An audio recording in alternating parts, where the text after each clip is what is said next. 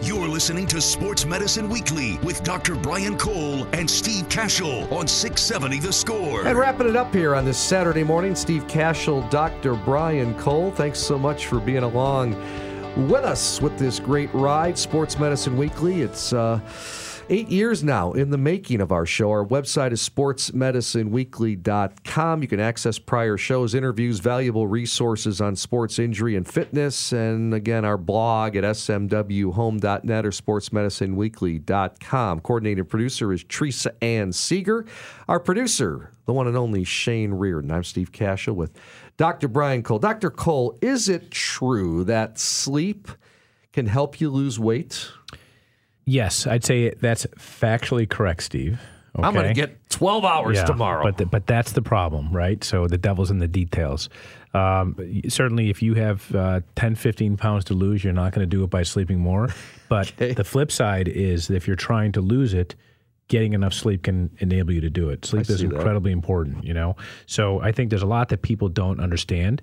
Uh, from a really pragmatic or practical point of view, if you're awake more, there's more opportunity for you to snack and eat inappropriately, right? Yeah. So that's a really basic one. But there's actually medical reasons, proteins, hormones that are secreted when we sleep that you don't get during your waking hours.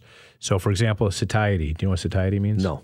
Satiety is the uh, ability to feel full. So there's certain things you can do in your diet. How would you spell that word? Satiety. Oh gosh, S A T I E T Y. Satiety. Okay. Sated.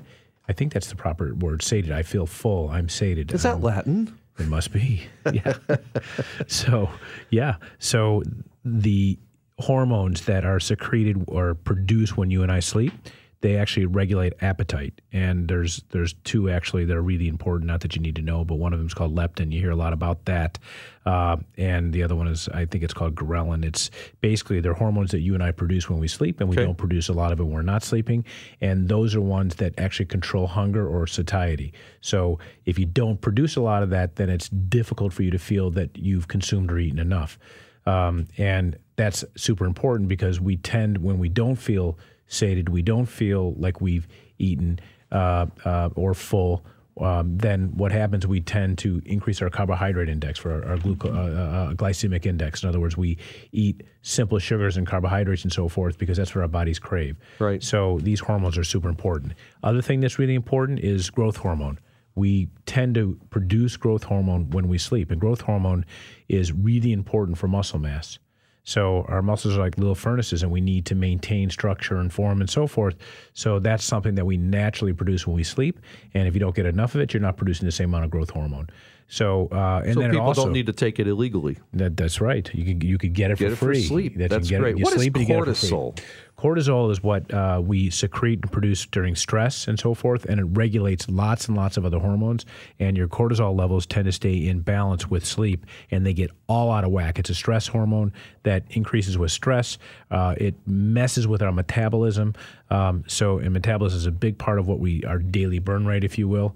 So, uh, cortisol levels get uh, aberrant or screwed up basically when our sleep is disrupted. So, really important. So, if you look at cortisol, you look at growth hormone, and you look at hormones that uh, control our appetite, and you also look at just the fact that if your waking hours are longer, you're more likely to have excessive calorie intake, and you're more likely to make them carbohydrates because that's what your body craves when you're sleep deprived. Brian Cole, Steve Kashul with you at Sports Medicine Weekly. Uh, there's so many ways to go with this, right? I mean, with the, the, the sleep thing. And um, you talk at all with the White Sox players and, and Chicago Bulls players, Dr. Cole, about uh, about sleep? I mean, it's it's so much about diet, and I know the uh, sports performance people at the Bulls are trying everything they can, as are any professional franchise to help their players. But and these guys have the weirdest travel schedules. I traveled with the Bulls for five years, and you know we and you've I've seen you on the plane as well. Uh, back in the day, and I've subbed a little bit for both Neil Funk and Chuck Swirsky over the years. And yeah, we get in at 2 a.m. A couple times we got in at 3:30, 4 a.m. And you know, and then you're waking these guys up maybe for a shoot around or let them sleep in, and it really messes with things, doesn't it? You know, it's interesting. We've talked about diet, we've talked about cryotherapy, massage, um, all kinds of recovery modalities, and sleep is one of them. And we've looked very carefully and continue to look through, for example, the NBA database about back to back games. There's some teams, for example, that have a strategy that right after the game, let's get on the plane and go. Others have a strategy to say, look, let's just stay, we'll travel in the morning. And we don't have the answers, but we clearly believe, based upon the things that we just discussed about our hormone production and so forth, that sleep is part of recovery. And it's a, it's an amazing science. In fact, there's a whole technology um, epicenter that is revolves around measuring sleep and the quality of sleep.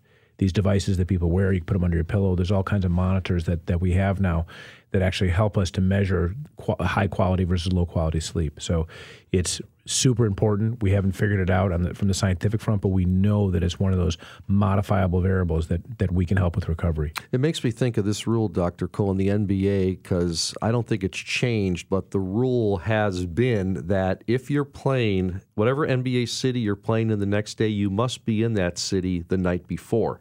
So let's say the Bulls are in Chicago tonight and they're playing in Detroit tomorrow, even though it's an only only an hour flight. You can't fly the next day. The rule is you've got to fly the night before. Have you, as a physicians group, maybe with because I know you're involved with the NBA physicians, um, have you guys talked a little bit about that? And and if will that rule ever be changed? Was maybe mm-hmm. going home and getting a full eight nine hours and then waking up and taking a flight at 11 a.m. might be more advantageous to these players. Correct. That's correct. The reality is that remember, you know, these are these are young men, uh, and and well, you, know, get them to bed, yeah, and you got to get them to bed, right? Yeah. So there's always that risk, um, uh, uh, you know. So there's the discipline aspect, and the safest place to be is probably on the plane, uh, you know, especially after a, a big win. Um, but I, you know, as far as the, the the the details pertaining to these discussions on you got to be there. You know, the whole idea is you got to show up to play, and there's that risk that if there's a travel problem. We had that happen many times with snow and so forth, where they can't get there. So um, I think there's so much at stake for not being there in terms of what is entailed to actually pull a game off that the risks are probably too high. So I would, I would argue that it's not likely just because of logistical issues that they're going to change a rule such as that. I, certainly, if the science was there and it really related to player health um, then arguably I think the NBA, as responsive as, as, they've been, would probably be responsive to that. But um, I think we need the science before we make those kinds of recommendations. All right, great stuff. We're out of time for this edition of Sports Medicine Weekly. Once again, many thanks to our producer, Shane Reardon, our coordinating producer, Teresa Ann Seeger, David Cole for running our business operation and the website, Samantha Smith as well from Midwest Orthopedics at Rush. Coming up next on the score, Inside the Clubhouse, that great baseball show with Bruce Slavon. I'm Steve Kashul for Dr. Brian Cole. Dr. Cole, it's been a pleasure, and we will see you next week for more Sports Medicine Weekly right here on 670 The Score. You've been listening to Sports Medicine Weekly, heard every Saturday morning at 8 with Dr. Brian Cole and Steve Kashul, only on Sports Radio 670 The Score and 670thescore.com, Chicago's sports station.